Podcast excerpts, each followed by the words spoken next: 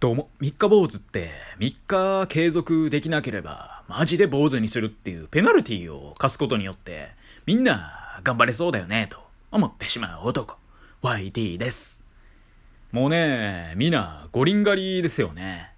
ちなみに五輪って1.65ミリらしいですよ。めちゃ短いですよね。で、かつて野球部だった友人がね、3ミリとかに刈り込んでドヤ顔してたのを見ると、それよりもさらに半分短いんでね、これは相当ですよね。で、これってね、野球部あるあるですよね。いかに周りの奴らよりも短く刈り込むかみたいな。それをずっと競いますよね、野球部って。まあ、ちなみにね、私も小中学校時代は野球やってたんですけど、一度たりともね、坊主にはしなかったですね。だからその刈り込み競争にはね、全く参加できてなかったですね。まあ、圧倒的ベベでしたよね。あまあ中学校時代はね、結構坊主じゃないやつもいたんであれですけど、小学校時代はずっとベベーでしたね。マジでね、ちょっと私、坊主にする意味が全くわからなかったんで、断固拒否してましたね。ってことでね、まあ、冒頭で言った、その3日坊主しちゃうと、マジで坊主にするっていうペナルティ。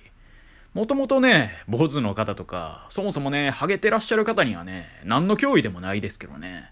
むしろ、ああ、そうか、仲間が増えるな、って一言を言うだけでしょうね。で、まあ、気のいい人ならね、わしは年中坊主やがな、ガッハッハッハ、とかもね、言ってくれるんでしょうかね。まあ、こうなってくるとね、人類の坊主率、これは爆上がりするでしょうね。やっぱ大体の人ってね、3日以上続かないじゃないですか。うん、もしね、3日坊主で坊主になるなら、私何回も坊主になってるんでね。ということで、まあ、人類丸坊主計画、ここに極まれりってことで、で、一番困るのはね、シャンプー、リンスをね、作ってる企業ですよね。役割をもう完全に失うわけですからね、坊主なんでね、もうボディーソープで洗った方が早いがな、みたいな。なんならもう何もつけんでもええがなとかなりそうですからね。だからそういう企業はね、坊主、ダメ、絶対っていうね、CM 作ってくるかもしれないですね。まあ、顔あたりがね、やってくるかもしれません。はい。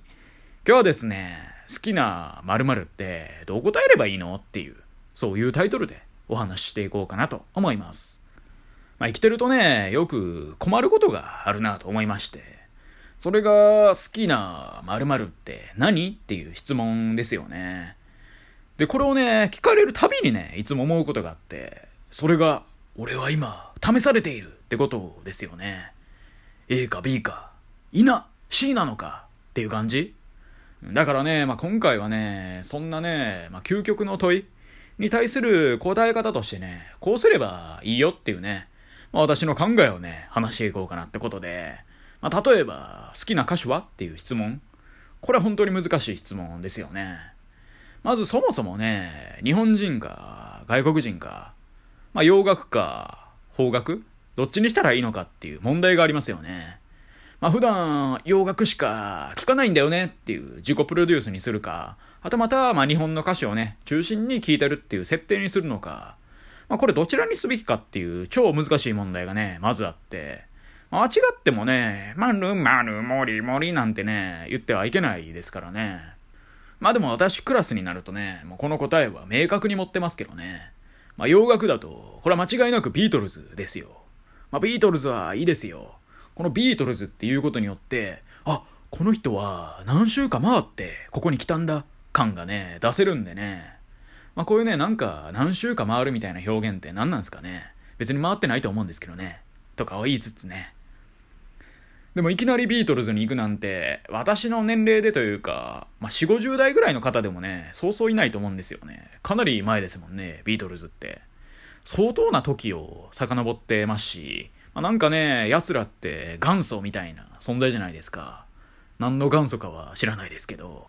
まあだからね、ビートルズって言うと、ああ、この人はいろいろね、経験した上でビートルズに来たんだなってね。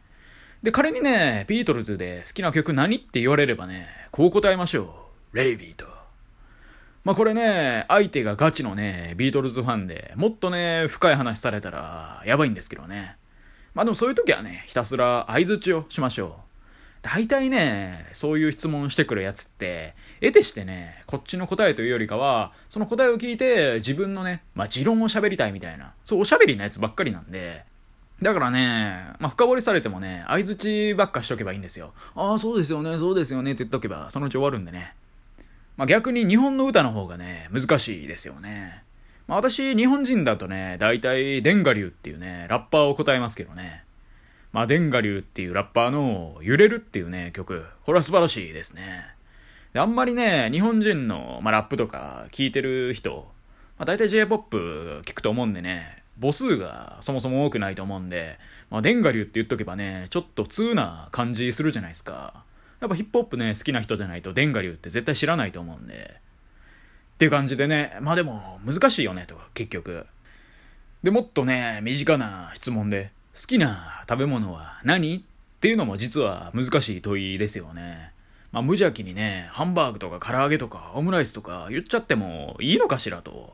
そんな5歳児みたいな感じでええのかしらと。そう思わずにはいられないですよね。だからね、ここでもね、ちょっと格好をつけちゃいますよね。まあ、格好つけるで言うと、大体ね、パスタ系の料理答えておけばね、そんなひどいことにはならないですけどね。ペスカトーレとか、ボンゴレビアンコとかね、言っとけば、大体ね、格好つけられますよね。まあ私人生でほぼほぼ食べたことないですけどね。まあカルボナーラとペペロンチーノしかほぼ食べてない。食べてないけれども、それとはちょっと違う感じ俺はあいつらとは違うんだっていう感じをね、やっぱり出したいですよね。まあでもね、先ほどの音楽でいうビートルズ理論で言うと、実はね、お茶漬けとか言うのがいいかもしれないですけどね。で、あとポイントはね、結局、枕言葉に結局って言葉をつけるってことですよね。まあ結局お茶漬けなんだよな、みたいな。で、さっきのビートルズもそうなんですよね。まあ結局ビートルズなんだよなってね。この結局をつけることの安心感。いろいろ回り道した。途中辛いこともたくさんあったし、裏切って裏切られてみたいな。そんな人生だった。でも大切なものは実は初めからあったんだ。みたいな。それを演出するための結局なんだよな。